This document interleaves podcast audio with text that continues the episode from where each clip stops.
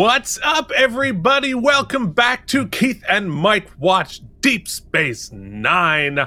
Today we are drinking from the uh, from Quark's Bar. We are going to be talking about season four, episode eleven, Paradise Lost, second part of the two-parter.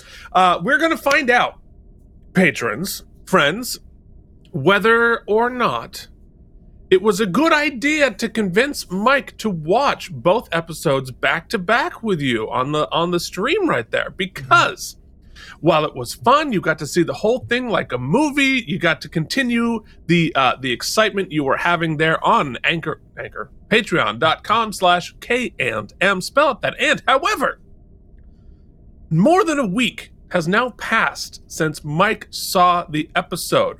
What do you think our chances are of Mike remembering pretty much anything that happened?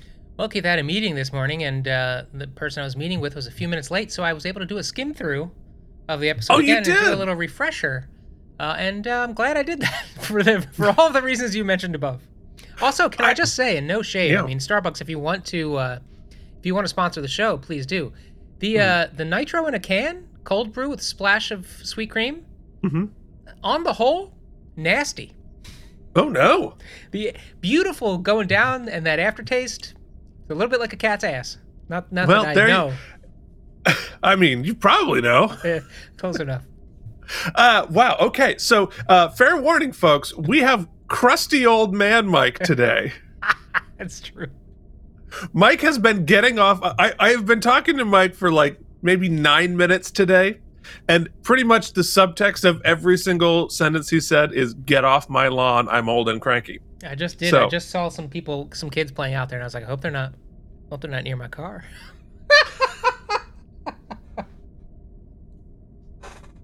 Yep. I mean, literally, get off my lawn. Wow.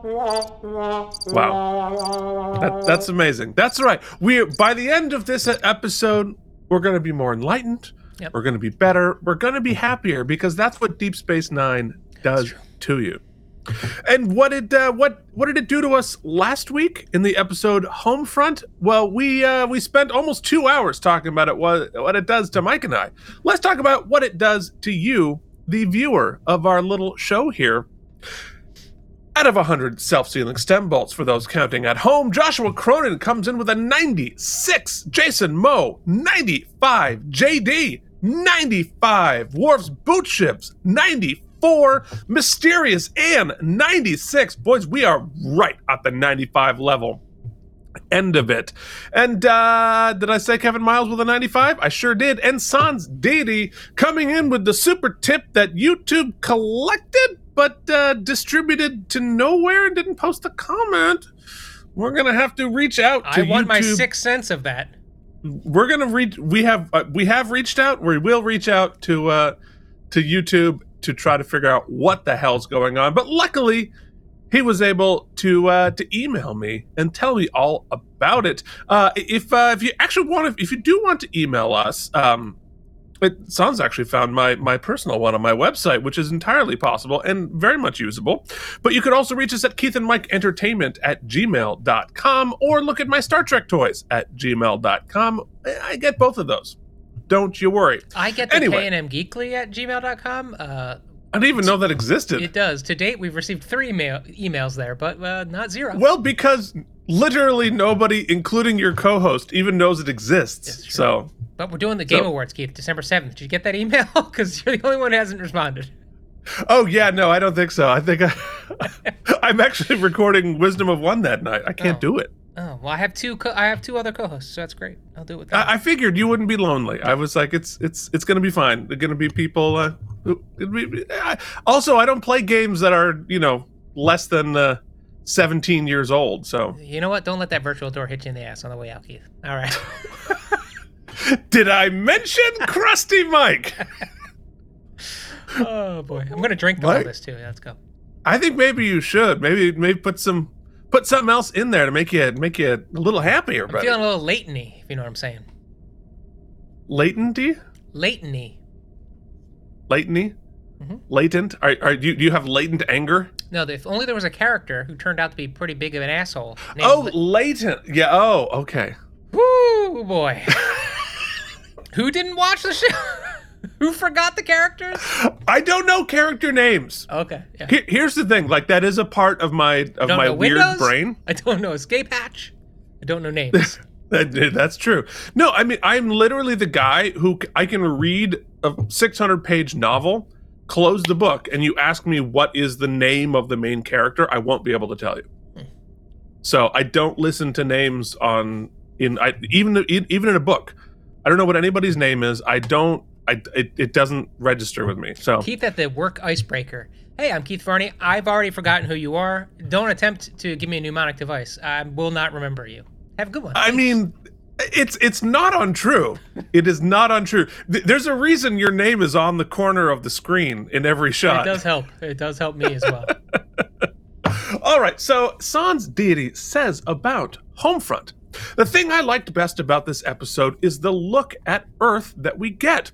So far in Star Trek, we haven't spent a ton of time on 24th century Earth, and it's largely lived in this shroud of mysticism. And in true Deep Space Nine fashion, they lift that mystical shroud and show us that there's actually some warts underneath there. It'll be hard to say too much about the episode, given what happens in the next helps frame things so much more, but I loved the general sense of unease in this episode was able to give us up on, on Earth. Which is supposed to be paradise. The fact that this episode was produced well before 9 11 is a real testament to how great the writers of Star Trek are. This is not the first or last time they'll be prescient. I'll save more of my opinions on the story for next week. 94. Hell yes, they are self sealing stem bolts. Oh, and a shout out to JD for coming up with a 10 times better name for the Garak Bashir couple. I said Bashak, and he calls them Garshir. That wins. Garak Bashir, everybody loves it. Everybody, except Mike, who hates everything. I just feel like we can workshop those names a little bit more. Another I, pass. I I love them all. I love them all. Guys, guys. Do we, if we just Hold on. accept everything, Keith, we'll never we'll never iterate. Okay, we gotta we can do better. can I pass you a cookie through the the screen? Oh, we need to get your blood sugar up. All right. Let's talk about Paradise Lost, Yeah. shall we? hmm which aired on January 8th, 1996. Uh, which weirdly, 96 feels wildly more contemporary than like 93. hmm And I don't think it makes any sense. I think it's because in my own head, I crossed the bridge from middle school to high school. So now it feels like, oh, that's contemporary. Yeah, 96. I just I can only think about being 16, and there's so many good things happened at 16, but getting your license is the biggest thing. So I got my license hmm. the day after my birthday, so that's not until November. But at 15, you could get your driver's license, driver's permit. So I was already learning to drive. I, I think I've told this anecdote a million times. I'm gonna tell it one more time. This dude named Bob taught me to drive in a Thunderbird. He had one hand. So he had one hand, a prosthetic, and he would wear driving gloves. And God, that image is. I'll never forget Bob. I mean, it's like the. Uh, He was old, the- so chances are very high Bob is dead as hell. yeah, well, but he definitely sounds like a dollar store Bond villain. Yes. I like that. All right. Uh, somebody write that movie. Our top song continued to be One Sweet Day, Mariah Carey and Boyz II Men. day, I will remember that song, but that's not today. Which is why the words are all wrong. Thank you, Boyz II Men. Yeah, pretty good. That scanned scanned well. Scanned well. Uh, all right. And uh, the top movie continued to be not 11, but 12 monkeys, 12 full monkeys. Uh, great movie. Dystopian sci-fi. It's it's what happens if the changelings took over Earth. One of my uh, favorite monkey movies, turns out. Oh, for sure. Yeah. And uh, speaking of favorites, Mike, what was on television Keith, in know, 1996? I, I gotta say, for the most part, Mhm. TV was kind of like, eh, it was all right. You know, ABC. Have you seen my son was on football? No more Monday Night Football because because it's January. Uh, right, time for the playoffs. Yeah, we got the nanny was on. CBS was like killing it. Melrose Place, everybody. eh, It was great. It was fine. But Keith, there was something. There was an important thing that happened on TV that night. especially for this channel and our bizarre content. You know, you and I love to talk about professional wrestling. Something big happened that night. Do you know what it is? All right, n- uh, hold on. 1996. There was, 1996. a, there was a big debut. A big debut. Okay. Uh, well, 96, I feel like this. I, I, I, well, because I know he debuted after WrestleMania, so it wouldn't be that. So it wouldn't, it, it wouldn't be Mick Foley as Mankind, Okay. but it would be that year. Uh, certainly could be like Stone Cold Steve Austin would be in this era. hmm Uh, The Rock debuted around this era. hmm Well, Keith, Uh, a cookie for you. yeah. Because Ted DiBiase was on Monday Night Raw. And Ted DiBiase was awarding the first ever million dollar championship. To the ringmaster, Stone Finally, Cold Steve Brother Love, Austin. I have found him. So without any further ado, Who is it? I give you the ringmaster. Look at Bruce Prichard. Come on, where is he? And here he comes, the new million dollar champion, Last time he had hair. the ringmaster. Everybody's I'm impressed, pay. man. What about you? Oh, very impressed. So, not Wow. only uh, is it Stone Cold Steve Austin's first appearance, but you know he has one of the most iconic music hits that the the glass Right. shattering. But his first ever entrance in WWE was to another iconic intro song, and it was the Ted DiBiase Million- million money, money, money, man. money, money. He was the million dollar champion. With Bruce Prichard as brother, Brother love. Love was awesome. My, wow. Wow, that's a that is a deep cut. But here I am. I was not a wrestler. I knew nothing about wrestling three years ago. You nailed it. You nailed it. And now I'm such a nerd. It's crazy. All right. Uh, what was Voyager? That was great. Thank you for that clip. I enjoyed that. Uh, what was Voyager doing? Well, they're still off for another week. We'll Mm. see you back next week. It's going to be awesome. The weekly world news headline. Wow, this one is a good one uh, with some truly fantastic Photoshop. We were talking about using AI Photoshop. Ooh. I don't think they did. It's like a, almost an AI upskirt there. I, I asked for an upscale. Upscale. Damn it. Oh, look at that bald spot in the back. Wow, we got some great stuff happening. The scale of her head versus that guy holding her back's head is all kinds of wrong. And like her facial expression, she's like, hmm, placid. Like, oh my god. South- Susan Smith is in a prison brawl for those of you listening to this. Uh, Mike, do you remember Susan Smith? No, but apparently she's a South Carolina child killer. She sure is. She sure is. Yeah, that and that was at least a. we're uh, not exploiting the victims by in this cacophony of a front page putting the actual victims' pictures up. I mean, I, yeah, no, it's uh, it's horrible. Uh, but she was uh, she was in the news because I, I I didn't I, like I remembered who she was once I looked it up, but I did not remember the name. Um, because it's a very famous crime that happened in the 90s. You know Uh, what? I, she- I, in or, the best part of this is that the Weekly World News, I think, uh, started to get some deal with some litigation, and so in, in order to mitigate that litigation, you'll notice on the bottom left it says Hmm. "Artist's conception of Susan Smith's alleged prison brawl." Lawyer approved. Ding! wow. Wow. Wow. There it is. All right. Let's let's lose some paradise, shall we, Mike? Yeah. This was directed by Reza Badiyi, who last directed Visionary. And this is Reza's last episode of Deep Space Nine. Sorry, Reza. It has a teleplay by Ira Steven Behr and Robert Hewitt Wolfe, who also wrote the last episode. However, this has a story by Ronald D. Moore. Um, if you have three super heavy hitter writers on a show, uh, those are three of the biggest, heaviest hitters uh, on Deep Space Nine. Very cool. Which means it's time for us to get a heavy hit of. Now, Keith, waste your time with trivial trivia. Pow. Ow! All right. So I don't know if I had mentioned this before because I don't remember anything that happens. I'm fair. I'm I'm worse than Mike. Uh, but this episode was originally going to be the opening episode of the fourth season. This episode?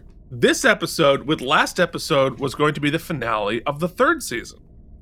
Uh, but they couldn't do it because of budget. Although it was almost impossible to make them out, outside Starfleet Command are a number of statues of famous starships, including the original Enterprise, uh, and uh, production designer Herman F. Zimmerman used Galoob toys as the statues. Uh, I didn't know Galoob did more ships other than the diecast Enterprise D. Wait, what's that person's name? Herman? Herman F. Zimmerman. What do you think that middle name is? Frank? Herman Frank? Herman, whatever it uh, is, whatever F name. You can't come up with a good F name that makes his parents good people. I mean, your last name is already Zimmerman. You're like, how about Herman? Come on. Herman F. Zimmerman is this man's name. What's wrong with that? I don't know, man. You're just setting him up for like an uncomfortable high school experience. Well, he went on to great things, though. Congratulations, Herman. You, you nailed it. Get off my lawn or I'm going to bully you in high school. I'm not going to bully him. I was also bullied for my very unique name. Michael? That's my point, Keith, is that my parents let me off the hook either. oh, God. what a weirdo. Hey, man, you'd be a Mike for a couple days. Every you walk down the street, you're like, huh? Who? People talk, calling out Mike left and right. I believe it was the most common name in our era. Oh yeah, and I, I married a Jen, so Jen and I go to like Target Oh my or God, whatever, and yeah. it's just constant turning around, thinking someone's calling us. That that is 100% true. Wow. All right. Uh Susan Gibney, who plays Erika Benteen, as we mentioned before, uh played Leah Abrams in Booby Trap and Galaxy's Child, mentioned it many times, but here's what I didn't mention last week. She was considered for the role of Kathryn Janeway on Star Trek Voyager. Hmm. Uh, so they liked her so much. They uh, they not only gave her a two-parter here, but They she have a was similar almost look, actually. She could play young Janeway, in fact. She could play. I, I think she's probably a little was a little too young for Janeway. Um, I think she would have done a good job though. Uh, interesting. Uh, all right. Uh, Captain Benteen, the same lady, commands the USS Lakota, uh, whose names allude to the Little Bighorn War of 1876, where Captain Frederick Benteen was one of the United States cavalry commanders who fought against the Lakota Sioux. What was the name of Pike's girlfriend's ship? Oh God. Uh, was it the it, was it the Lakota? It could have been. Lakota or the Dakota or something? You look it up while I'm while I'm continuing because I, that actually it would make. I mean, it would be total. It absolutely could be that. The uh speaking of the Lakota, She's the captain of the USS Cayuga. Cayuga. Ca- oh, you know, uh, that's a- yeah, it's his sister ship was the Cowabunga. it's comedy fun, guys. It's good. It was so bad it broke me. The Lakota was portrayed in this episode because ships have actors too by the original Excelsior class studio model, which had been modified to portray the Enterprise B in Star Trek Generations. Huh. This was the only time the refit configuration of the Excelsior class, with its flared secondary hull and larger impulse engines, appears in Deep Space Nine. Uh, which is interesting that they were still using a model at this point because they had switched to digital for a lot of the ship stuff. And I bet in this scenario, they were using the filming model for the Lakota and a digital version of the Defiant to do all of this spinning around the ship, which they would not have been able to do back in the day. Uh, but very interesting how often they reused those models were like huge and expensive and beautiful. So you want to find find ways to use them. And lastly, when Odo rescues Sisko, he use, uses what appears to be a Vulcan nerve pinch. The reason? Mike, can you guess the reason he uses a Vulcan nerve pinch? Uh, n- uh, no. They ran out of money for morphs. No. So they came. So similarly to uh, how it was invented in the first place, uh, because they uh, because um, Nimoy didn't want to, Spock to shoot people. Um, and so uh, he was like, invent something, and so he came up with it on the fly. Well, a, and, it, and it elevated that scene from Hoke to not Hoke. Oh wait, no, it didn't. that scene is like the one that it's it's like almost camp. Oddly, I don't think I meant it to be, but it's, he's just like he says quippy line. Ha! It's not great. Yeah, well, cut to the end of the episode. I could tell.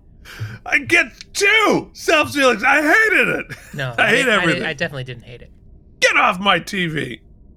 Uh, all right. So our guest stars. Oh wait, no, it's not time for guest stars. Oh. It's time for some thanks, Mike. Oh yeah.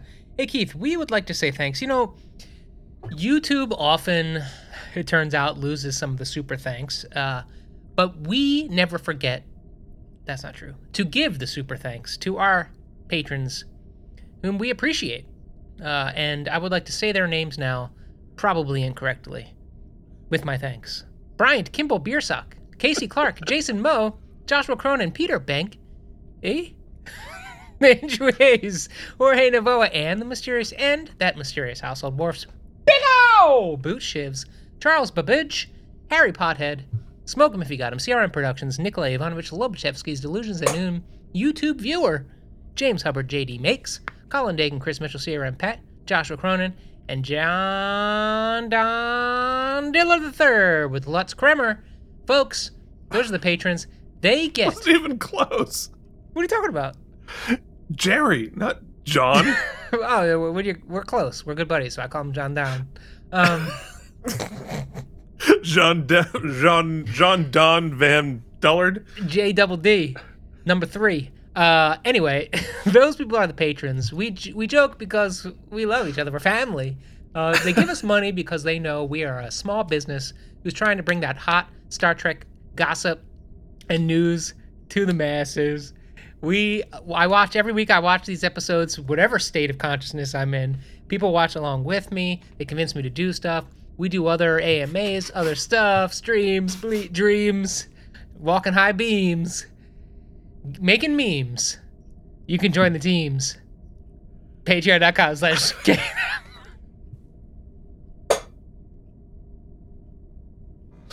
Lynn Mikewell Miranda over there. okay. Uh, our guest stars, let's see how much I can mangle these names, include Robert Foxworth as Admiral Leyton, Herschel Sparber as Jaresh-Inyo, Susan Gibney as Benteen, Aron Eisenberg as Nog, David Drew Gallagher as Riley Aldrin Shepard. Interesting, Aldrin. Buzz Aldrin. Uh, must be, although I don't think they ever say his I guess maybe they do say his name. Mina Badie as security officer and Rudolph Willrich as Bolian Commandant. Keith, I, I knew do you say? that was a Bolian, and I said that online, and people went crazy. They were like, Keith would be so proud. Because I was like, is that a Bolian? And they were like, yeah. Well done. Thanks, man. That's They're the blue folks. B for B. That's how I remember. Wow, there it is. Mnemonic device. It Yeah. won't help me, but it might help Mike. What do you say we help ourselves to this episode?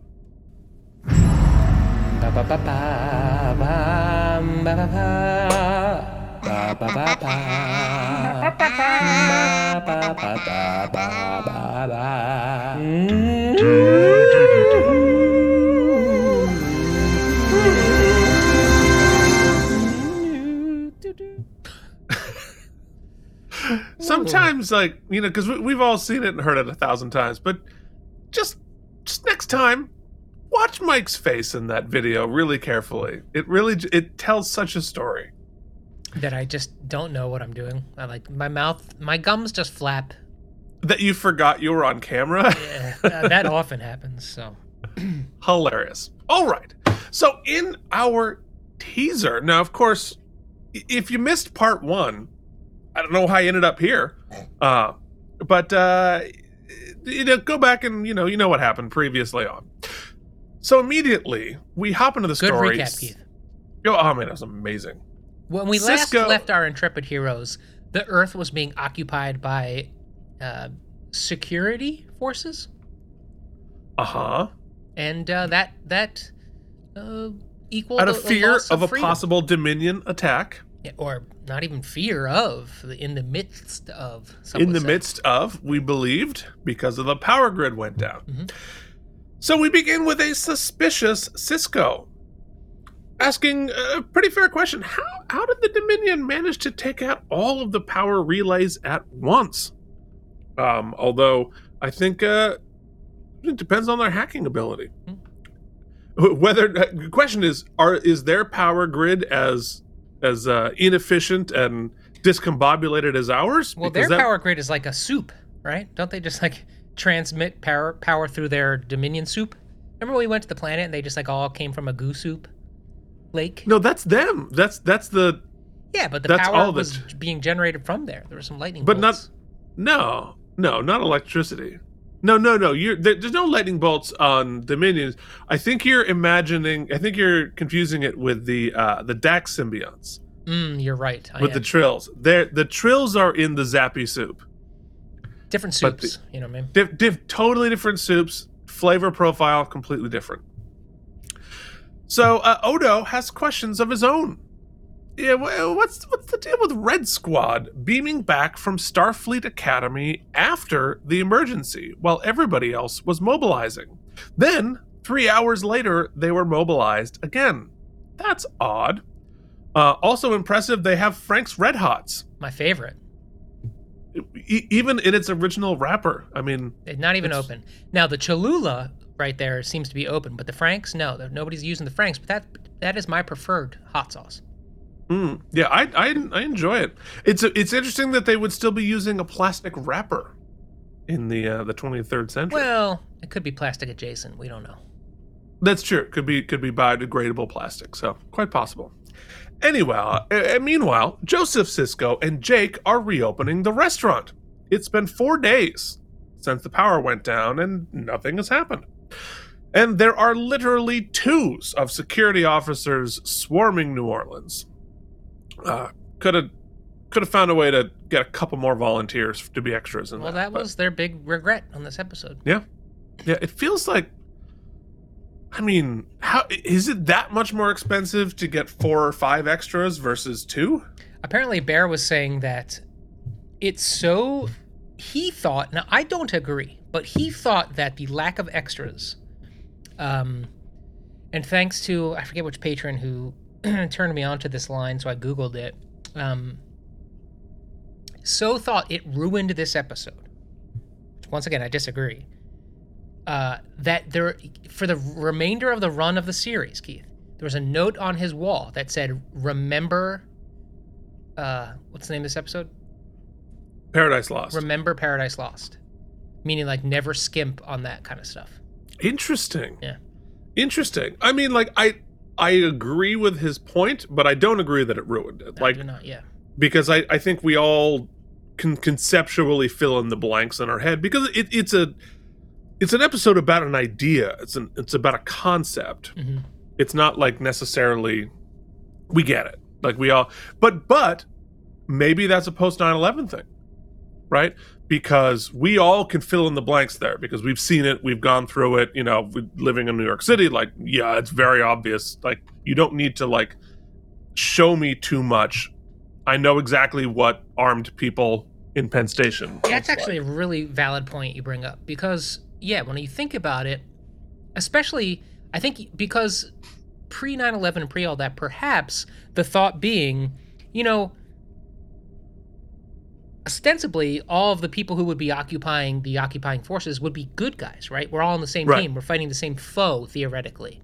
So that can just idea wise not not be so threatening but like you said once you've gone through it or have even seen it like you said even a couple of national Ar- national guard guys walking through a train station is unsettling so hundreds of them is even could be feel even more oppressive so yeah okay It well, and it's it's an interesting push pull that I think this episode is about. But like, you feel like, all right, so especially closer to 9-11, right? You see National Guard in Penn Station with like AR-15s. It is both scary hmm and oppressive, but also a little bit like re- like calming. Yeah. Like you you you feel both safer and less safe at the same time. well we all saw january 6th right so that right. that no, was a yeah. horrific scene. But then, not long after that, when they started like fortifying around the Capitol, when when different things of Congress would be taking place, that all just doesn't feel right. And just like uh, you know, uh, Trump now saying, "I would use the Insurrection Act to like squash down Oh, it's- public public." Uh, what's the word I'm looking for? Uh, protests demonstration, and protest, demonstration. You Oh, start to think, oh, what a slippery slope it is. It's absolutely terrifying. Mm-hmm. Um, and uh, I mean, because it's all based on. I mean, using the interact. I mean, using the way he would be using it is exactly what is the most terrifying. Because like, it's scary to see people in uniform with that sort of you know with that sort of uh, equipment. It is much scarier to see you know civilians walking around with an AR-15, right? And it is much scarier a third time to see people in uniform being used for nefarious reasons, and like it's it's like elevation, which goes to show scary. all the way back, and we'll get into the conversation now, but all the way back into the 90s, you know, it's easy to look at the past four, five, six years and be like, holy sh- crap, Right. have the norms been destroyed? But the whole point, and I think this episode is quite prescient about, is that, and I'd be interested to see if they reckon with going forward, the whole point here is that once you take the genie out of the bottle, it's very hard to get the genie back in the bottle. Hundred right? percent. So just because you, it's easy to say, oh well, this one president, whoever it may, whoever, depending on where you fall on the spectrum, right, just demolished the norms. Well, uh, but we now we got to elect this guy, and we'll get back to normal. But are are, are we gonna get back to normal? Like that's that's the question. No, well, and that's and and I, I think if you if you zoom out a little bit, you and I think what the show is about is that this cycle of you know this this march towards authoritarianism this march towards whatever is a cycle that we as human as humanity have done over and over. And it, it is the story of humanity right? We we set up a system that is that seems fair and just and the utopian ideal right and then it gets slowly undermined we fall back into authoritarian we burn it all down and then we start over again this has happened for thousands of years and we are just in that cycle again I think and, that and it's important often when we look at American politics or even like global politics. Now we'll focus on American politics. You know, it's it can be frustrating how slowly things change and swing back and forth for incremental movement. But at the same time, this episode, you know, even look at Ben's journey where we up to right now, right? Last episode, he had in the face of that crisis which was imminent and ongoing he made a choice right? And he urged and and voted for a choice. He put his reputation on the line for a specific course of action. And now but days later he's starting to ask questions questions he wasn't asking prior because he was in the throes of it and Yeah. that's the issue is that a lot of times when we get to these you know uh, just to use another kind of pop culture thing you know these these acts of mass violence the well we have to have this period of mourning and the thoughts and prayers period before we can do an autopsy a post-mortem afterwards and kind of look at what went wrong. Well no. Isn't isn't before the sh- during and before the thing the time to actually analyze what's going on? So it's, well it it, it, it and it and it goes back to something i said last week that, that like you're you're sort of assuming that both sides or all sides and sometimes more than two sides are work operating in good faith. Yeah and and when we say when people say it's not time to talk about gun control or something like that it they're not operating in good faith. Like you're you're you're, you're not you're not you're not making a logical argument. They're not saying oh now's not the time. They're saying no. Like they like it, the the the pretense of like we're going to get to this it's a lie. They're not operating in good faith. And and anyway i mean i think in, in even, terms of even like actors who are operating in quote unquote good faith, like your PBS or some other, you know, like or BBC, pick pick a news outlet that you feel is relatively balanced, right?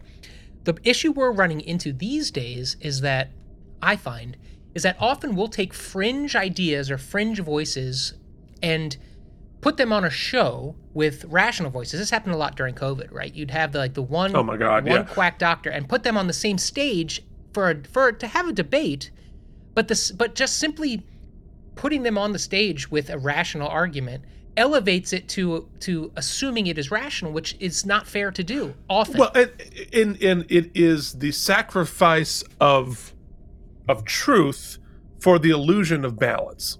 Well and- said. and well said. It it is it is quite literally. Uh, we as a society have become so afraid of being called biased, we elevate bullshit, and and it's like you, it's it's not like here's some guy says the Earth is flat, some guys says it's round. Discuss, right? Right. No, one of them is wrong, and uh, and and that and that is one of the mar- one of the steps in the march towards authoritarianism, and it all burns down. I, as an aside, not and then we'll continue on. Is Sorry, everybody. This got very dark very well, quickly. it's the conversation, right? It is the conversation. But my, one of my favorite uh, voices, and Keith Keith is uh, is an atheist. I'm not particularly an atheist, but I I do lean towards that direction. But I will say, uh, Ron Reagan's son is one of my Yeah. favorite voices because Mm. he he does Very the complete opposite of what you just what you just outlined. He doesn't want to have the conversation. He'll be like proud atheist, not afraid to burn in hell. End of commercial. I love Right. I love it. Yeah, no, and it's I, I I wouldn't call myself a full atheist. I would say I am a very hard agnostic. Yeah, that's Me- I, am a softer agnostic, but you know that happens with age. I'm I'm I'm a like you know sure I'll you know prove it to me. Of course, absolutely. Yeah. Like I'm I will I will take in new information if you give it to me. Anyway, all right. So uh, where, where the hell were we before we went in a very dark place? We got Red Squad. We're we're interviewing We're Red still Squad. on the teaser. Oh my god. So, um, Sisko then calls a Bolian admiral, well spotted, Mike, to ask what's going on with Red Squad, with Odo hiding unseen from the zoom zoom camera, smartly, and the admiral is immediately nervous. He asks if Leyton knows about this and says, uh, because you, you shouldn't know anything about the Red Squad. And he says, Red Squad did their mission admirably, but uh, de- clear that br- the, the browser cache. Delete those records immediately. Sisko, this is the beginning of a whole se- series of Sisko doing a really good job at pretending like he knows more than he does to elicit more information from people. Good interrogation techniques. In the restaurant, uh, Joseph happily agrees to a blood screening. And Sisko asks him, Hey, why'd you change your tune? And he's like, Well, we got attacked. It's real now. I mean, boy, here we go. Post 9 11. Sisko isn't so sure. He definitely smells a rat. So he summoned Jake to get some information. Jake says the Red Squad are the only folks not afraid of the Dominion. And they like Nog because of his connection to Sisko. Their membership is secret, but uh, Nog knows because, you know, Ferengi. So Sisko orders him to set up a meeting. And this is where we meet the cadet that Sisko interrogates, pretending to know more than he does. The cadet uh, admits it's a secret mission. Red Squad, Red Squad was the one who sabotaged the power grid. Uh, that's big news, and also explains why they're not afraid. and how he gets the information out of him is awesome. He sort of like Top Guns. Did he like Goose to Mavericks it? He's like gets him to brag, which is pretty great. Oh, it's it's good. I mean, he Sisko does really good like psychology with everybody here. Um, he's this is why he's such a good operative. He's Mhm. such a good security. it- why he should be running defense for Earth, right? But Because it's also of- helpful that like it also shows, I think, just as a character development, and we know it because we know what a badass Sisko is. But it's nice to know that all the cadets back at the academy and all the young ones coming up know the legend of Sisko. Like so, they're will. Oh, it's like meeting your heroes and be like, I want to impress them.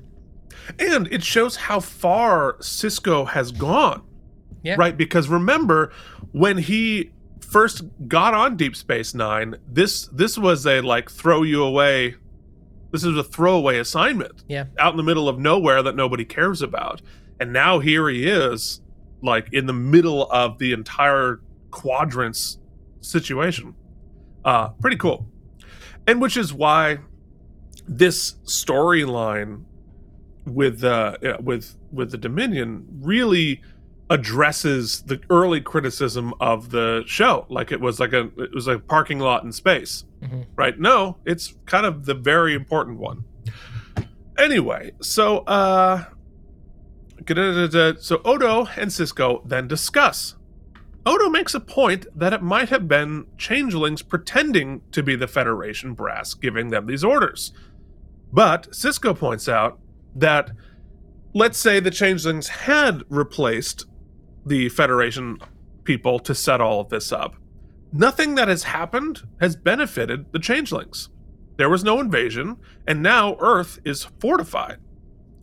And uh, Sisko, and you know, and and uh, so Odo asks, "What are you going to do?" And I I pulled up some quotes because it's pretty good. Sisko says, "That is the bottom line, isn't it? What am I going to do? These aren't evil people, Odo. These are people I've worked with. They're my friends, people I respect. How can I turn against them? And Odo says, It seems to me, if they have committed treason against the Federation, the Federation that you swore to protect, you won't be turning against them. They will have turned against you. And, you know, we're right in the middle of stuff like that. And, you know, it's it's a really difficult positions here. So in Act 2, they go to the president, who is pretty skeptical of their accusation, but to his credit, he hears them out. So they restate what happened in Part 1. After the Dominion threat, Leyton wanted to Patriot Act the planet, but the president resisted. So they sabotaged their own power grid to get the president to agree to these new security authorizations. Um, like you said, they, they false flagged. Um, and the president asks Sisko if he's accusing Leyton of treason. So Sisko says, I'm sure the admiral doesn't see it as treason. He would probably defend it as a desperate act of patriotism.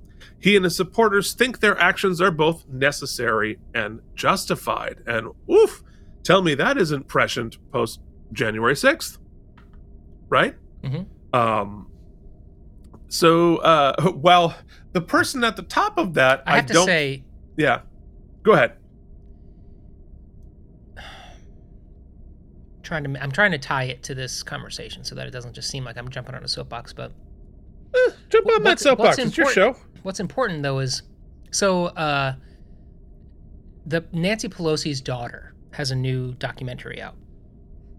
Basically, she is interviewing uh, people who were part of January 6th and either served some time or were slapped on the wrist or whatnot. And and almost to a person when she's like, "Would you support Trump now?" Blah blah blah. And they're all like, "Yeah." She's incredulous. She's like, "What?" After all that, you still would? And that I feel is like, and that's what's happening here too. It's like you can't. You can't make assumptions that people are going to learn from things, right? If, they're, if, if anything, they're going to double down, right? So No. Uh, I think naivety can be the biggest, uh, the the culprit here. Whereas uh, what I like about this is that that Sisko isn't, though he's conflicted, he isn't naive, right? He isn't. He doesn't think that Leyton's going to roll over, that he can trap him, because he understands that Leyton believes in what he's doing, which makes it even more complicated. Well, and I think that ties directly into what we're talking about truth. Right? And and the danger of a society and a media that starts to devalue truth. Mhm.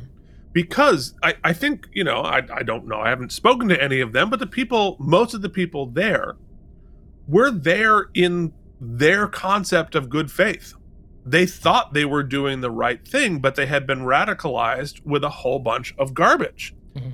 And and people are not you know part of it is is online and then the radicalization and the misinformation that gets out there done by people who are not operating in good faith manipulating people who are just ill-informed ill-educated whatever and exploiting them which is how this all how this all works. This is how this is how germany happened. This is how you know the fall of the roman empire all of it. It- it's all over and over and over again. So i think the point here about I, I think the difference between our society and what's happening here right is that Leyton seems on the face, right?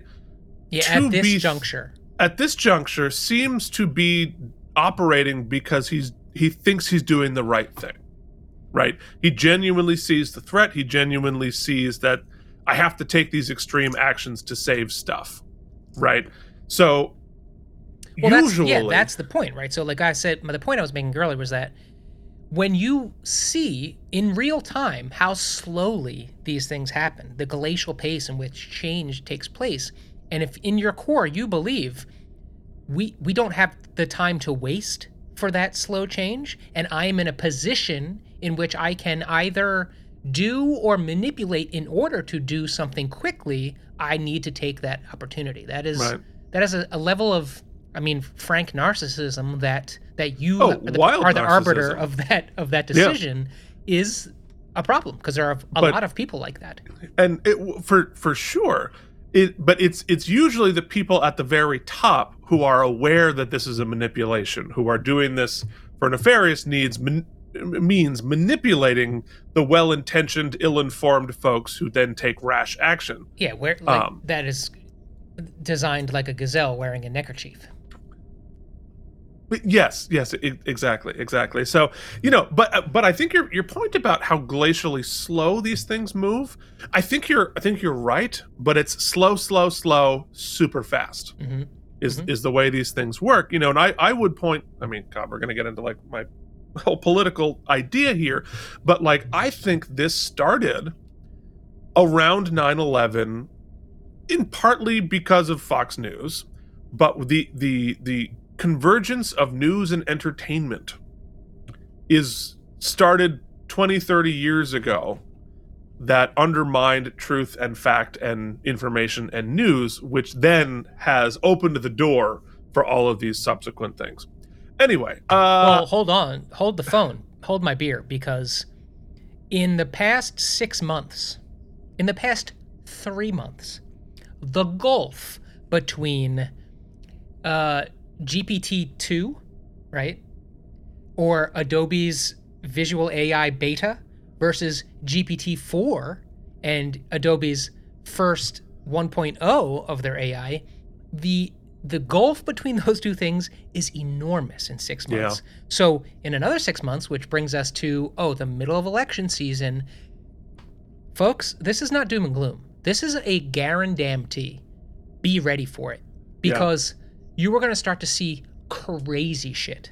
Crazy Yeah. things being people being accused of saying and doing things with visual proof that it happened. that look perfect so Yeah. uh hold on to your butts, man. Hold on to your Yeah. butts. no it's gonna be it oof, it's really scary you know and and you know that we i think it's it's the ai but also the internet right because you know when i when i talk about the the beginning of this sort of slide in our our cultural awareness of truth and shared belief in things um, starting with with cable news and and and uh, news entertainment and for profit news and Fox News that kind of stuff.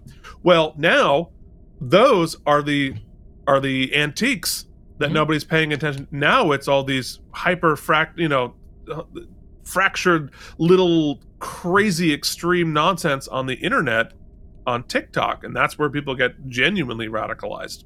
Well, yeah, and it's for me. It's funny. It's it's you look at the arbiters of that truth slash that information, and you've got your Zuckerbergs and your Musks and your Bezoses and your Saudis and these people with just unlimited money who have no tether to to the normal man's experience. and absolutely no and and well i mean i guess the answer to whether or not they're operating in good faith is a different answer for every single one of those Yes. examples you gave Yeah, but almost Um, not the point, right? Like whether they're in good faith or not, and is is kind of moot because. But my point is, there's few of them, right? It's not like any. It's not democratized in any sort of way, right? Because the it used to be at least you could argue that the free market would democratize it, right? Like uh, X is a great example, or Twitter. All the all the people are fleeing, right? All the advertisers are fleeing. But if you're absurdly wealthy, does that even matter? no no it's uh, well yeah because you're the, the financial motivations are no longer there when you have these oligarchs who are now above money and they just want attention gets it gets really dicey um Yeah, no, uh, God, just, just really, really scary times, folks. Weird times, yeah. This this this two episode arc of science fiction with a talking rabbit from 1996 has scared the crap out of us here on the. Where's Roger Rabbit when you need him? Okay, so Oh my God. Ben is having second thoughts. He is. The president is demanding proof. And Sisko says, order Leyton to stand down and see what he does. That's how you contest it. But the president says, if I try to force Leyton to stand down and he doesn't want it, I'm going to have a riot on my hand hands. So Leyton already has sort of scary levels of power. So the president's like, you got to prove it.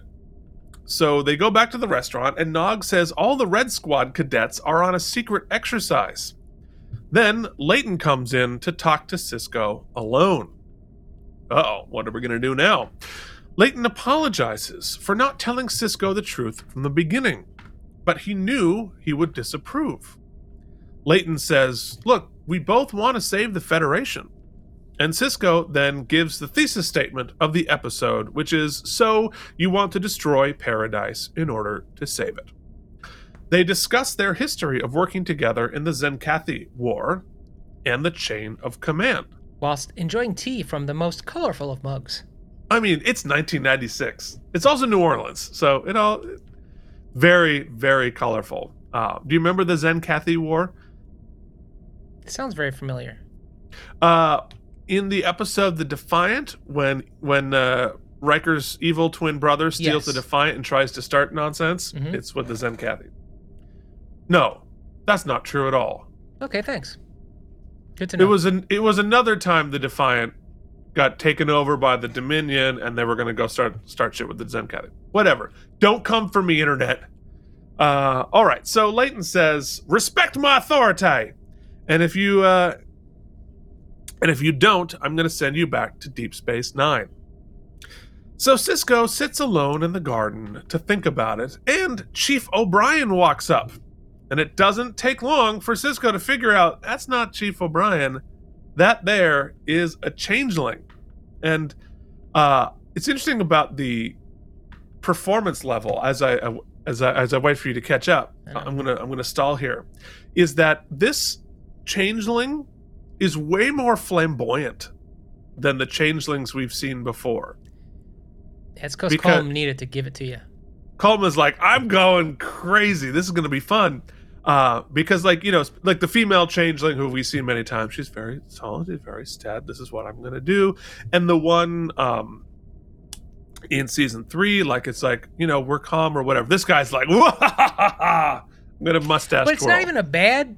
He's not even a bad changeling. Ba- changeling's basic bullet points in this meeting, right? The the uh, the minutes would read, "Hey, there's only four of us on Earth." B, if we wanted to f up Earth, we'd have done it already.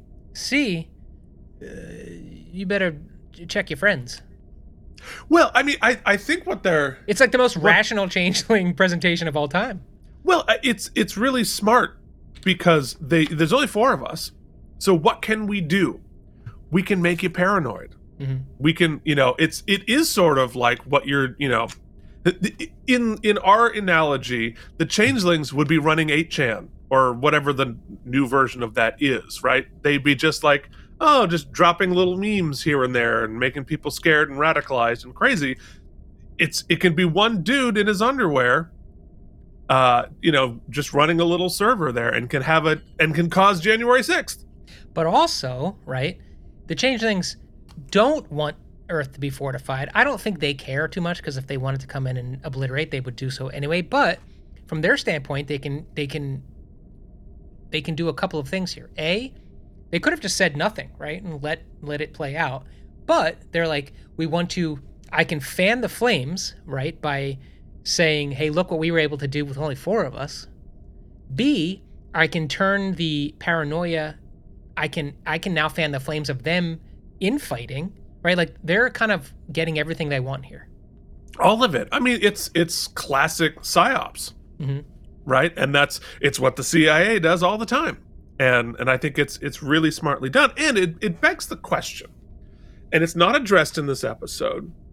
The terrorist attack that did happen, it seems like the changelings actually did that. because at uh, no it's point because that was a that was a uh, I was gonna bring it up as a wormhole because it, at no point because they you know they catch later we're gonna get we catch Leyton at a, a, a few different points monologue bad guy monologuing right. but at no point does his false flag operation indicate he's working with the changelings or that No. they faked it with the changelings that so well, I I think is it he, all opportunity I think he was being manipulated by the changelings. Mm. So I think they did do the terrorist attack as part of one of the ways to radicalize Leyton and cause chaos and dysfunction. So like I I bet they they might have been slipping into his DMs and So maybe a, maybe a, a better initial teaser from the first episode would have been instead of the, instead of the Deep Space Nine crew watching the terrorist attack on the screen and discussing what's going on, going from the terrorist attack to Leyton in the president's office being like, "We need to do something about it," and president being like, "No, we can't." You know what I mean? So that we get Mhm.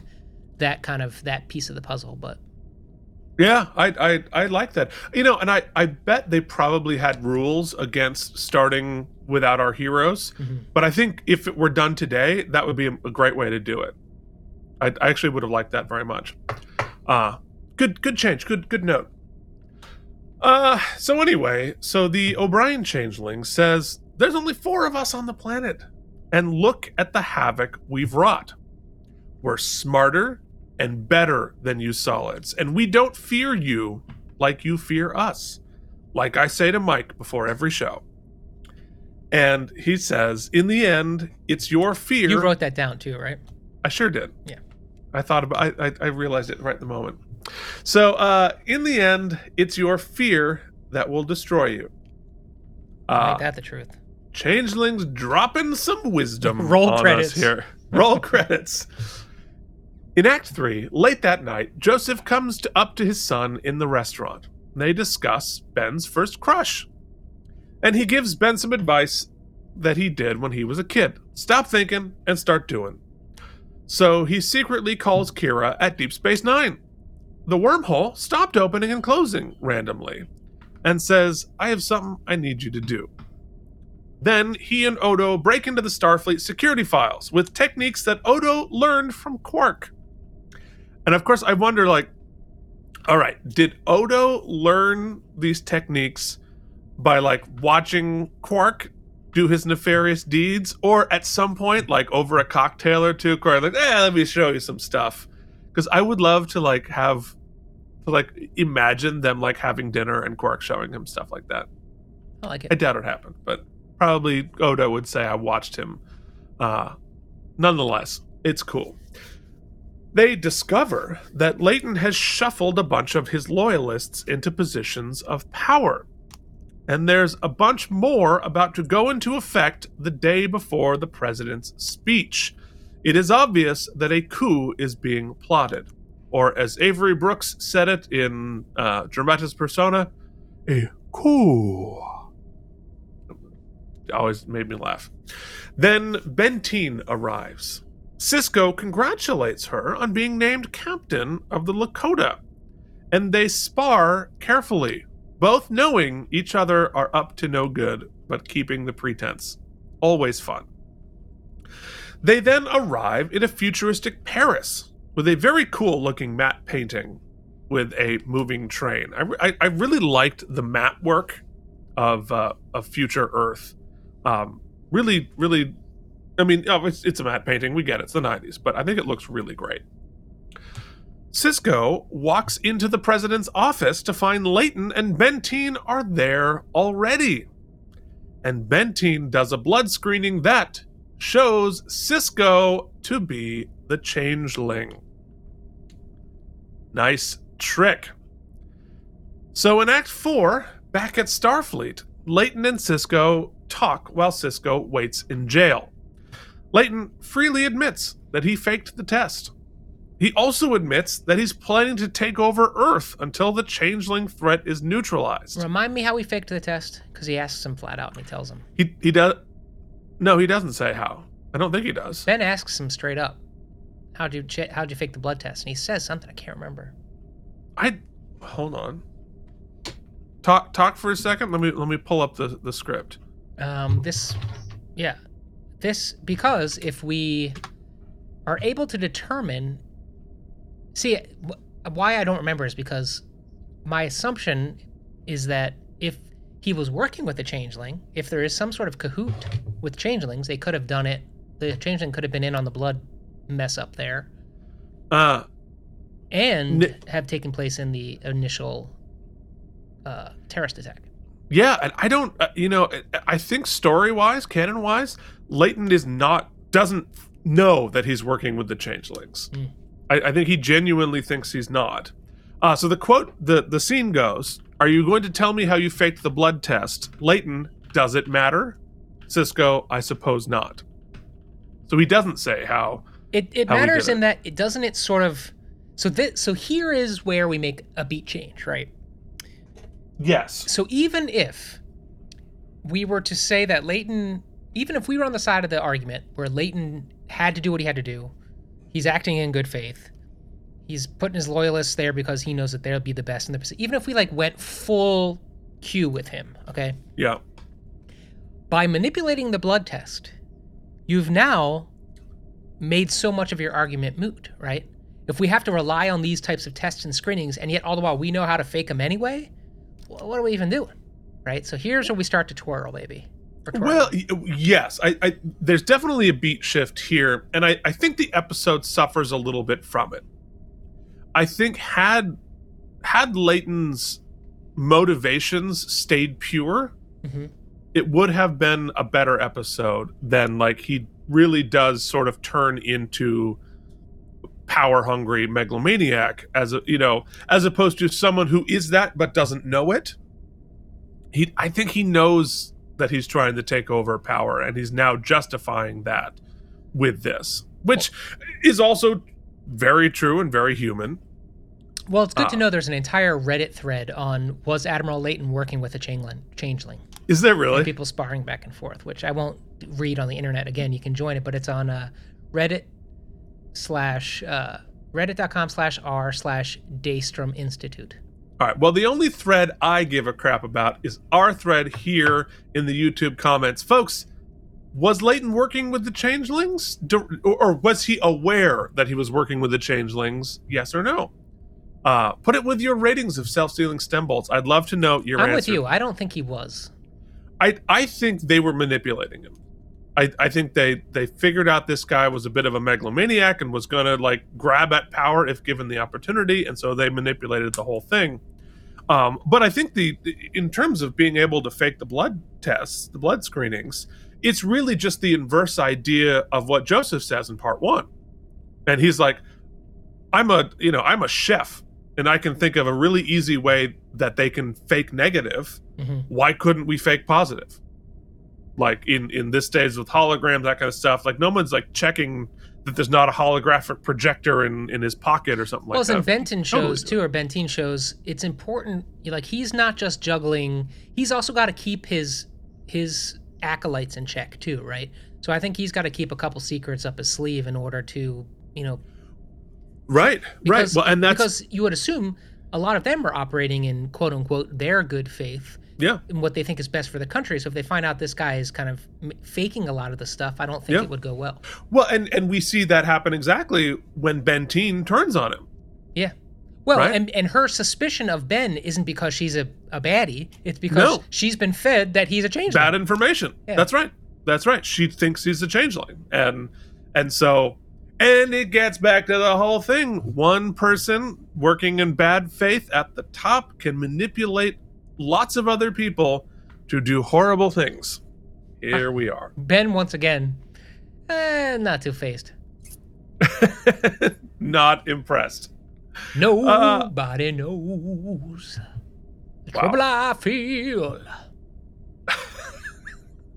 wow no comment Spaceballs, man. Spaceballs. So he then leaves Sisko to stay there until he's taken over. Later, a remarkably attractive security guard arrives to do the blood screen. Uh, I, I, I, I'm just saying, made my heart go pitter pat. Wouldn't it be great if they just redid the scene from two weeks ago where Bashir, like, just sexy schmoozes Dax to get out of his to escape, and Ben just did the same thing here. Why won't they let you put your hair down? Yeah. What the hell? Take those glasses off. Let me see. Take those glasses, off, don't you know? You don't need to see, you need to be seen. Uh toss, anyway. Toss toss. toss. toss. So uh she comes to blood screen Sisko's guard, and of course Odo is there for the rescue. Hiya! He knocks he knocks everybody out, and Vulcan neck pinches the cute guard. Aw. Then Odo announces that the wormhole was opening and closing because a device was put there by one of Leyton's people, thus proving the whole thing was a fake. Sisko goes to confront Leyton. The Defiant is en route with the guy who set it up in custody. Leyton says, No worries. I told Benteen and the Lakota that the, that the Defiant is filled with shapeshifters and to go stop them and or blow it up. Yikes. On the Defiant, we see Worf in command. Uh, because now, if you remember, folks, Worf is in command division, no longer in security. So he would be the ranking officer in charge of the Defiant. Uh, and they're being told to stop by the Lakota, all under the supervision of Bashir doing a very saucy lean behind Worf. In Act 5, Sisko and Leyton argue for a while. Sisko asks if he's willing to start a civil war. Then the Defiant comes face to face with the Lakota. Lakota fires on the Defiant, and it does a remarkable amount of damage. See, see Bashir's saucy lean? Yeah, he's given us full lean. And Nana's given us just glam.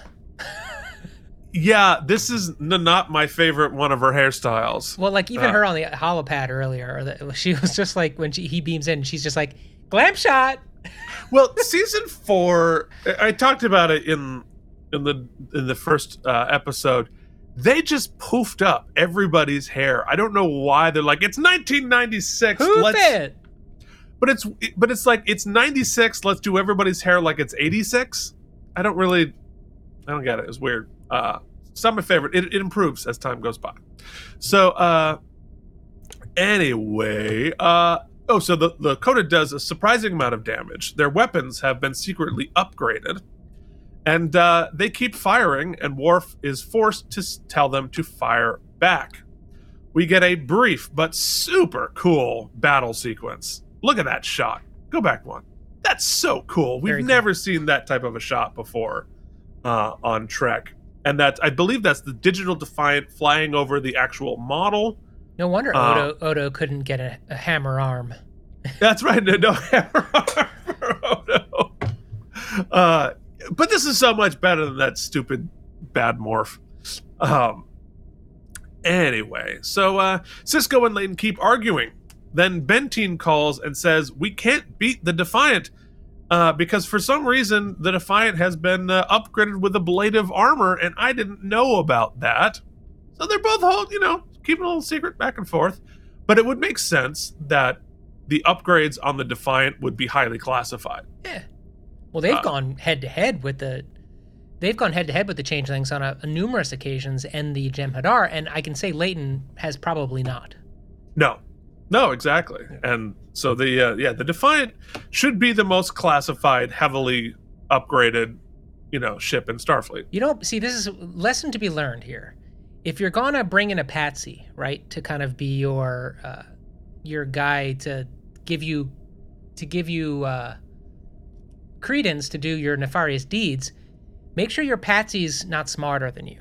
That's the that's the lesson to learn. Well, usually the people who use patsies uh, struggle to find people dumber than them. Well Uh, it cer- certainly in our situation. Uh, I mean, Mark Meadows is not a smart man. Yeah. However, anyway, Well, all we uh, can say, all we've proven in American politics is that what we know for sure is that after this episode, Leyton's going to get one hell of a book deal. he's gonna he's gonna get a great contributor on. Uh, He's on going to Fox co-host News. on The View. He's gonna he's gonna get his own primetime show on cable. Yeah. It's gonna be great. He's gonna be uh, he's gonna be pushing my pillows with Rudy. Latent efforts, it's called. Latent attraction. Uh, Uh. all right. Anyway, we're oh god, we're. I mean, We're doing better than last week somehow. If there's anybody left on our show who uh, does not share our worldview, they're so gone. We we we lost a lot of them because of our bantering, but this one will finish off anybody who was on the fence. So bye. Sorry. Uh. Anyway, uh, Leyton then tells Benteen to use the quantum torpedoes, which would actually destroy instead of disable the Defiant. And Sisko, uh, because Leyton is not quick enough on ending the Zoom call, uh, is able to speak directly to Benteen. It's that weird three second buffer. it's, it's the buffer. They're Yeah, not using. NDI. They're not using NDI. it's the damn buffer. It's just like, hey, look, y- you know there aren't any shapeshifters on that ship. And uh so on the Defiant, things aren't looking good. And they're only both ships are only one shot away from killing each other. And they get a call from Benteen. Turns out she wasn't willing to kill all the people on the Defiant and decided to stand down. And uh, they they call back in, and we hear that a bunch of people have died. hmm So there are like real consequences um, that have happened on here. But Sisko says it's over. Leyton has his "you can't handle the truth" moment, but he knows that he's beaten. So he takes off his Admiral pips and surrenders. Look at that Office Max 1996 computer chair. Oh yeah, no, that's the uh, all of the chairs on Trek. They did not make space chairs. Yeah, instead of like increased lumbar support, they this design is zero support whatsoever. There's just a channel in the middle where your spine sits. Just That's air. right. They start. Well, that's how you make it space. You like start just hacking away pieces of it, because you know it's the 24th century. We don't need lumbar support. Look at the They're all cinematography here. Like as I now. as I flip through, look at the cinematography. Look how they just replace the pupils. Like that's Yeah, those are good setups. yeah. It's Reza Badiyi, the director of that. Good stuff. So back in New Orleans, the uh, security officers start beaming off, and everybody is relieved, except for Odo, who is like, "Uh, there are still changelings on the planet. There's still plenty, plenty of problems here." They say goodbye to Joseph and offer him a chance to live on Deep Space Nine, but you know that he won't. Although I, it would be welcome as a as a new uh, recurring character, Well, yeah, we need we would give us like a different set to go to. right? You know, it'd be a little competition for for Quark, which would be good. For good. Quark. Oh yeah, have And you know, like a you know, there. n- nothing old, but this is so true to form. Like Jen's mom, my mom, like you would think that as you get older into your senior years, you want to be close to your family and friends, right? But no, they just, I just want to be in isolation by myself. Yeah, well, you know, it depends on how much you like your family and friends. That's fair. Man, if you got a Jake and Sisko, come on, you want to hang out with them. That's true. That's true. But you can you can you can hang out over Zoom like we do, Mhm. and you know don't have to see each other in person. It's, it's wonderful. It's the best best deal. All right, so they beam away, and Joseph opens the restaurant, returning some semblance of normalcy to Earth. But you know there are still some flamboyant changelings there on the planet. Now it is time to adjudicate all of this plot in a little segment we call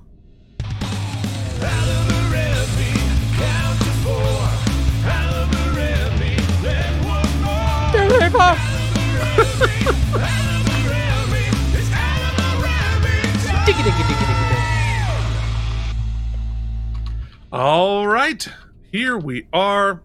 It's it's weird to be back on the station. Yeah. We've been on Earth for two episodes. Uh, why don't you uh, talk to me about uh, some wormholes? Yeah, I mean, I guess the wormholes for me were we talked about one of them, right? Was whether was how we faked the blood test, and where I guess it doesn't matter because even as far as episode one, where Joseph kind of explains that the blood test is sort of moot anyway, uh, it's still. So I guess is it a wormhole whether Leyton was working with the the changelings? Well, I think it's in it's in maybe intentionally ambiguous. Yeah. But that was sort of Leyton's character, I guess, isn't a wormhole, but it's his true intentions.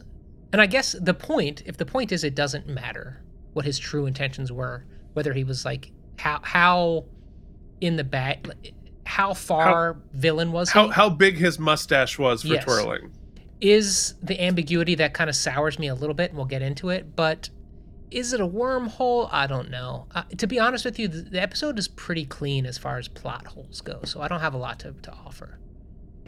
Yeah, I mean, I, I I agree with you. I I don't think there are any plot holes. I have some notes on the episode in Yeah. in terms of how it's structured, um, but I don't think there are any plot holes. Like also, I, I think it, it's I, for me, wormhole would be, I guess, it strains a little credulity for me that Red Squad would be so secretive, but yet everybody knows about it, and uh, like a first a first uh, year cadet would know about it, and they would be so. W- then they would use and then they would use these cadets to do their bidding instead of like that seems like a bad bad guy choice, right?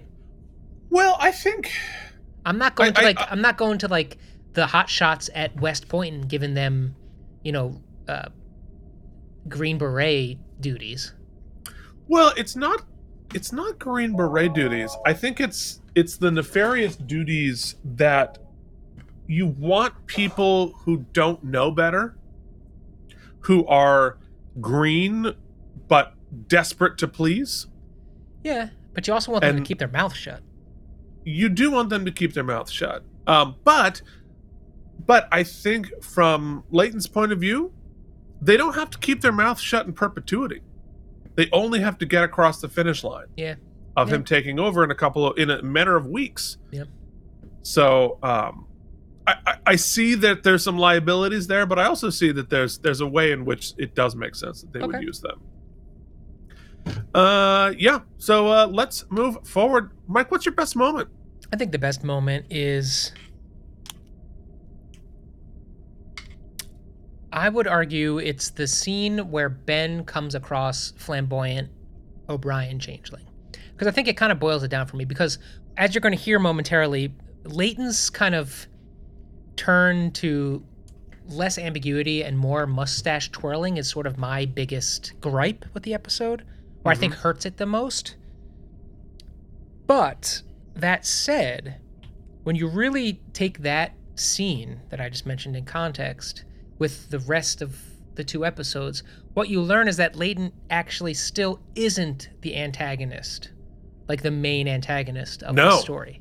It is No, still he's the a, changelings. he's a patsy. Yeah, Yeah. it's still the changelings, and they are still every time we see them, man, and we get like a sit down with them. They they all they really say is, "Well, we screwed you again. We got you again." It's like a gloating. There's like a gloating, Yeah. Well, a that's confident I mean, gloating, they, they're arrogant. Mm-hmm. because they know currently, and it could change. I know, but their best weapon is simply the unknown.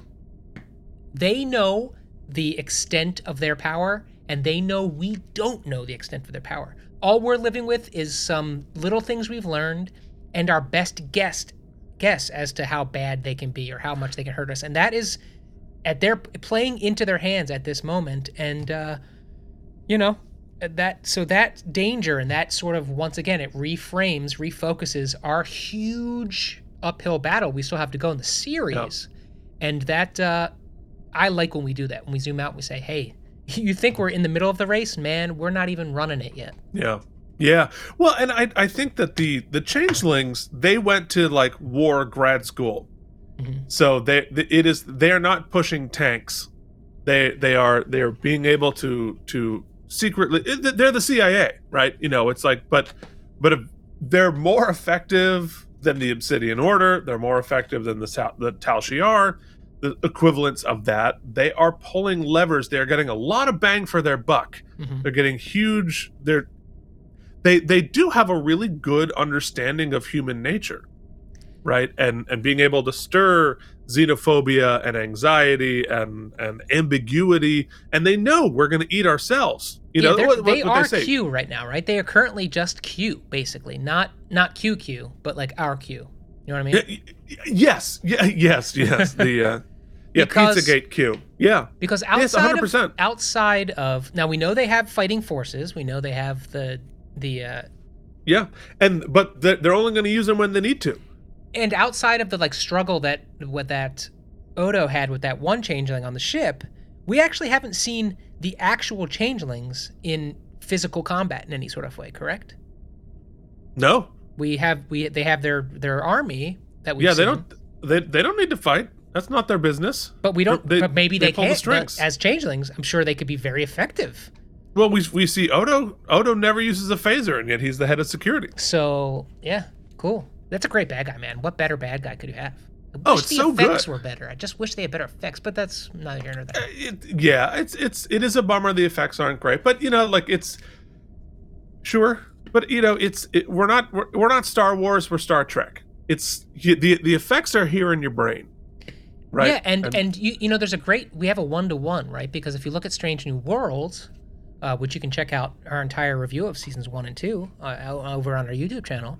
oh, well done. um you know they did they went the other way with the gorn right the gorn are just like these bloodthirsty maniacs that are just like indiscriminately murdering and chewing up planets and there's blood everywhere and dead bodies and stuff and that's Right, can And they're only like basically so f- animals. it can take only take you so far because then we know okay we know that that's that's the extent of what they do right? They're just and so you've limited your storytelling opportunities at that point.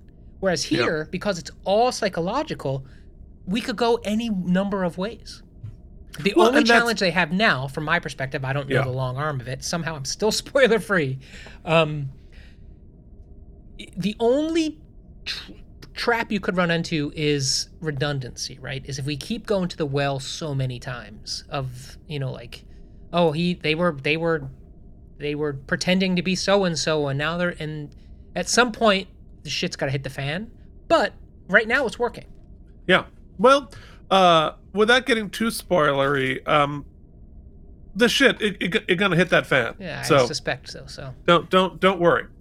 Um, but uh, I, I had something else I was going to say, but then the, the shit your- fan what was your metaphor got with moment? me. Oh, okay. My my be- oh oh here's the point I was going to say. Um, in the changing says it in the episode, but I think like at this point, it is a it is really fair to ask the question like, are they smarter than us?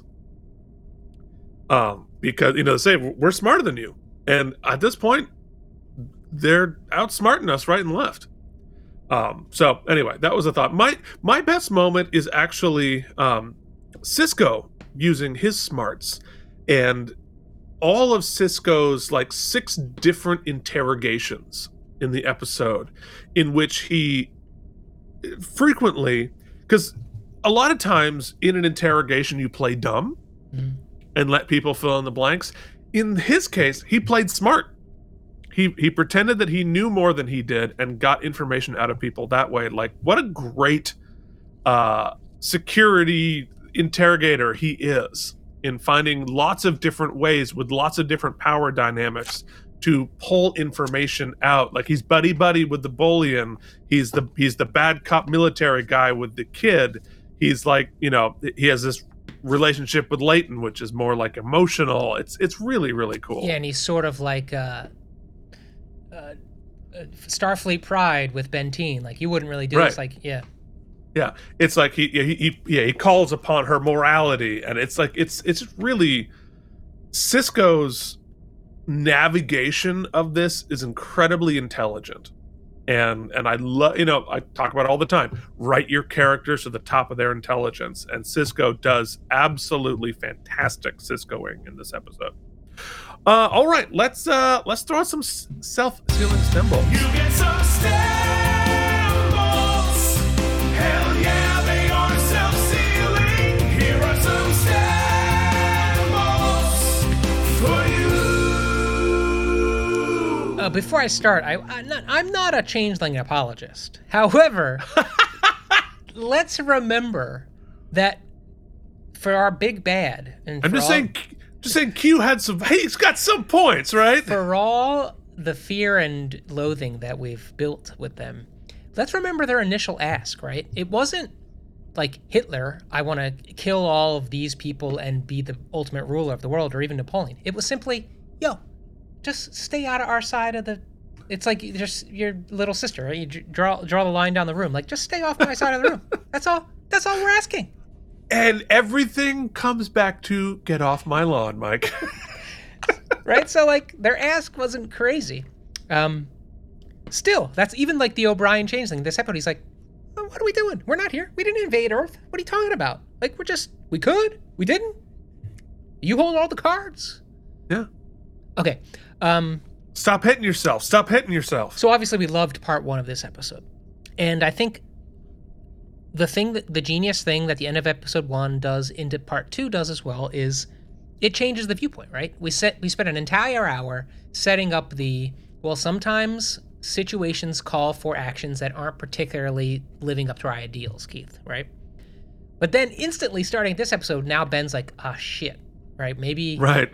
maybe I I was rash to this judgment, and that's the whole point, right? The whole point is, like you said, when we push change too fast, too quick, and step on a lot We of the went off half cocked. yeah, we st- set up and we we start to demolish all of the checks that we've we spent all that time setting up. Uh, we run into problems. Genius. The point of, you know, like, put us in the other shoes for a long time, make us walk, and then finally be like, oh crap, these shoes are too small. It hurts my feet. Whatever the hell that means. um, so awesome. I think the conflict is great. I think the resolution is great. I think Ben being a step ahead and figuring out how to. And then just when we think he's going to pull Leyton out, they flip the switch on him. I think all the, the pacing and plotting is great. The things that I think hold it back from being as good as last week, it's really hard to separate them, but is is a couple of things. One, you know, what we're loving, what we've discussed for hours at this point, is the nuance of the fact that there isn't any right or wrong answer fully in these situations, right? There is credence when when looking at it as in good faith. There is credence to both sides of this argument. There, there, there are valid arguments on both sides in this particular setup. Not always. I, you made a great point last week. It's not always that. It's not always both sides have something. It's not always both sidesing, right? Like sometimes right is right and wrong is wrong. But here there is an argument on both sides. But that's really tough television. That's tough when you're writing to just kind of let it sit in that nebulae all of the time. And so not it's not impossible. And and I think we're in a place now on television where it's much more acceptable. So many stories with anti-heroes that that don't Yeah. resolve in a satisfying way for the good guy or whatnot. But here, they I think felt a little trapped with their like we got to know who the good guys and bad guys are. So they like push I think Leyton to a to a a villainy Yeah. that Yeah. that sort of it's not it, I don't think it strains credulity. I don't think it's but it just they it's an easy out, right? It, it feels easy. It felt too easy. Uh, I I can't point to a specific ti time and place, but it just he becomes a little scene chewy where like oh he's the bad guy that's why when when when it was more he's more nefarious and dangerous when he was doing it because he thought he had to Yeah. but they completely kind of neuter that by pushing him so far in the one direction um, because i think when you then juxtapose him with his his number one i keep saying Benteen. is that right Yes. yeah she's more the morally conflicted Right. bad guy right? And so uh it was better when he was like her. Anyway so that's one thing. Uh two i was really loving the the debt. There was a conflict between ben and his dad being kind of sick and there was a whole thing they were building there that they sort of jettison in this episode. And Yeah. the dad sort of takes a back seat and then becomes kind of an ancillary character and then the whole like just they kind of lost that thread which was interesting they lost the thread with nog which i thought had so many great possibilities and they ended up going with the least interesting one and then jettisoning it so i think they tried to become more focused in this second episode but that focus was in streamlining the plot into a satisfying conclusion Right. and it abandoned some great ideas that they had set up. That said, by no means does that make it a weak episode. I think I think ultimately they pushed their main villain further. I think they made an incredible, bold, brave social commentary that is not uh, easily done without becoming like people will say in our comments, "Oh, you're a, you're a you're liberal shills or whatever."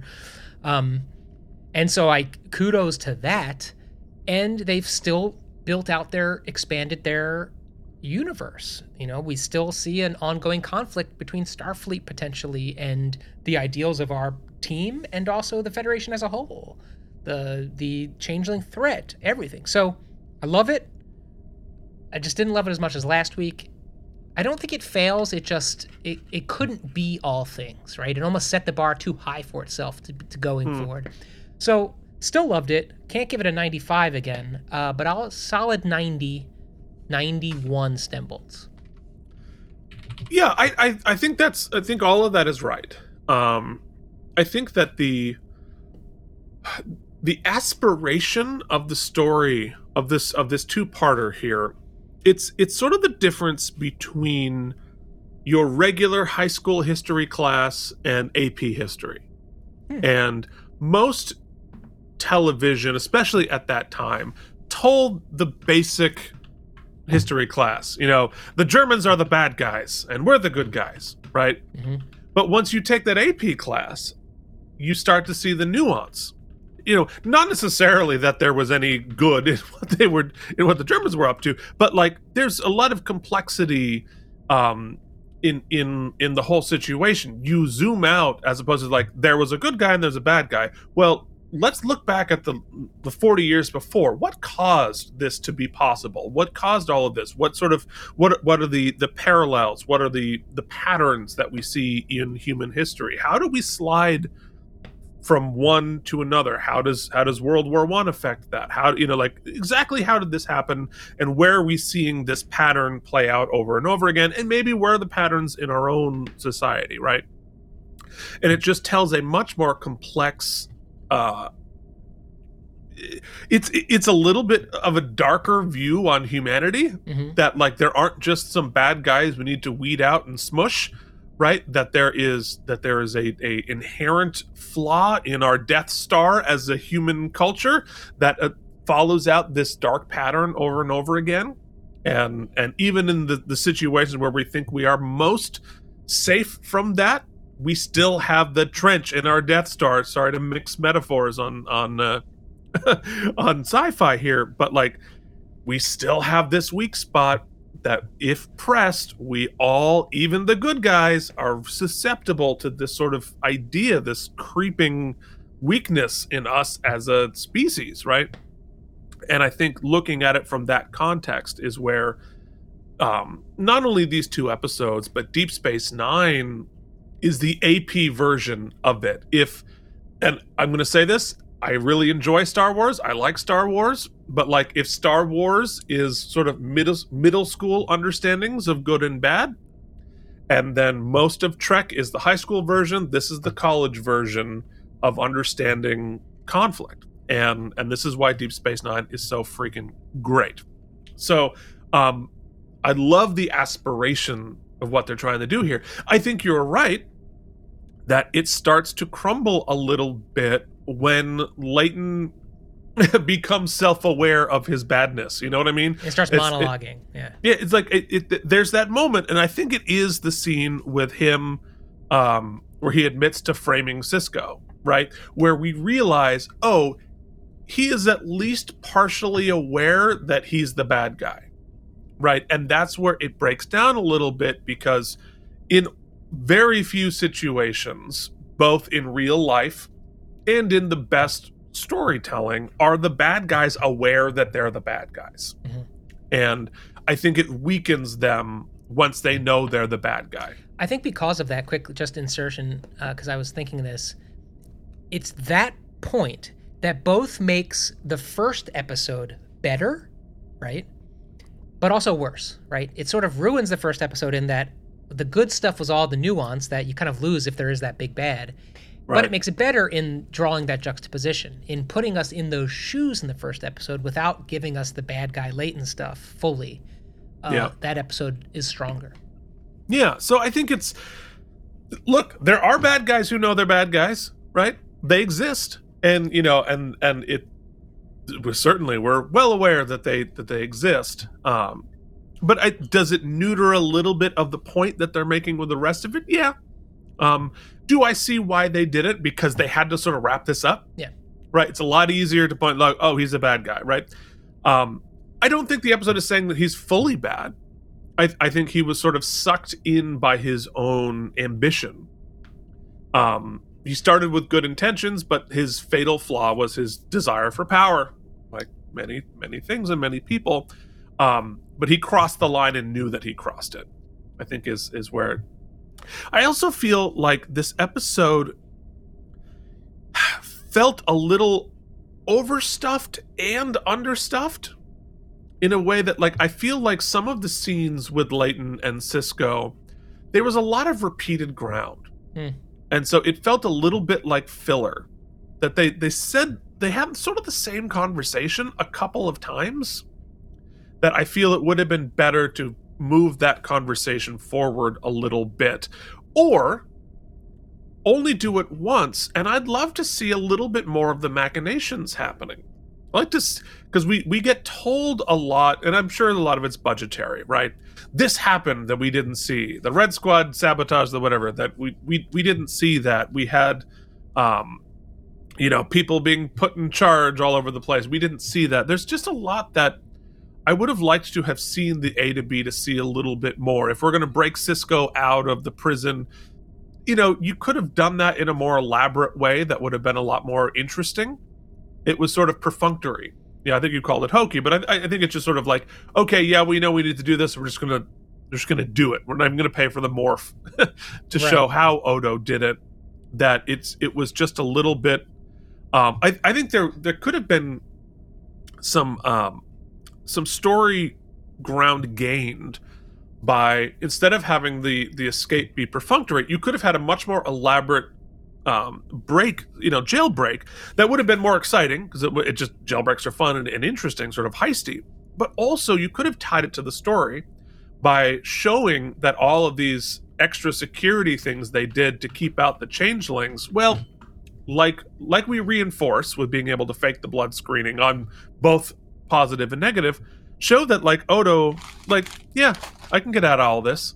Like show him outsmart using his changeling abilities, outsmart the stuff that they designed, and prove that like the type of guns aren't going to keep you safe, right? You know what I mean? That sort of a. I- I think there could have been some some ground gained there. So, um, in the end, I thought it. I I thought it, it's a it's a very good episode and a reasonably satisfying conclusion to this. I think it. Like I said, I don't think it's as good as last week. I also don't think it's bad. I think it's pretty good. I think it's a it's like a B plus conclusion to an A storyline. So for me, uh, that gets you 89 self-sealing stem bolts. The internet, the world, uh, did not agree.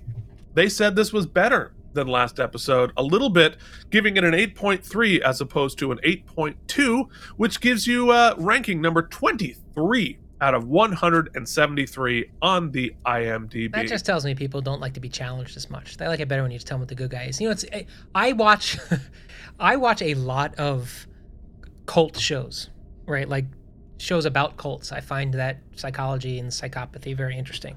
But I find that the ones who are always like, look how crazy these people are to follow that dude. Like, look how nuts they must be. Yeah. To be very uninteresting. I much rather, like you said, show me the events that led up to these people being taken over by this way of thinking, by this seemingly absurd uh, life philosophy. How did we get here? That's How much could we possibly Yes. buy into that? Yeah. because these are generally speaking very in- intelligent uh, empathetic people that end Yeah. up in these situations and so that's a much more it's harder to tell that story but i find it more satisfying Yeah. So, uh, all right. So, if you found any of this satisfying and you haven't, uh, you know, canceled us immediately for for uh, political nonsense, you can check out our other shows, K&M Geekly, every Monday. You can check out Strange New Show if you missed any of us talking about the first two seasons of Star Trek Strange New Worlds. Every Sunday, we talk about Star Trek toys, lots of fun stuff there. And if you really want to get into all the uh, the c- contemporary to the 90s political concepts, check out our show Out of Practice, where we review every single episode of David E. Kelley's The Practice. Keith, did I tell you that I got a Spotify uh, thing today telling me that this year, 2023, in which Yeah. Out of Practice has been dead. Out of Practice is no Or longer finished, no not longer dead, releasing finished. no longer releasing live episodes. That's right. Had our highest year of growth in that show on the downloads this year. Really? Yes, It was our best year? it's our best year. I mean, you know, If that isn't better, uh, that isn't. And luckily, the finale, the Leave Light On, was our highest listened to episode. so at least people are. we are uh, leaping over the lowest of bars. We are jumping right over that limbo bar. Happy to every single week. Thank you Mm-hmm. of a so step much. over, but you know, Keith and I, our jumping days probably done.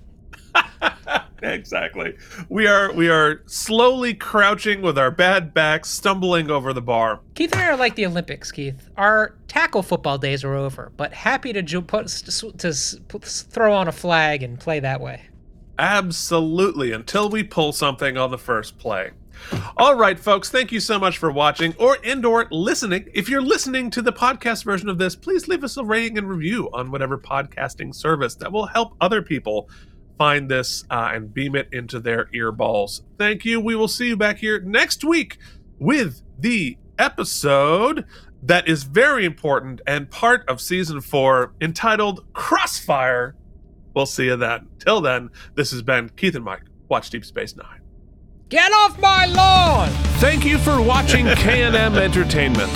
If you enjoyed our particular brand of nonsense, please like and subscribe. Or become one of our patrons at patreon.com slash K&M.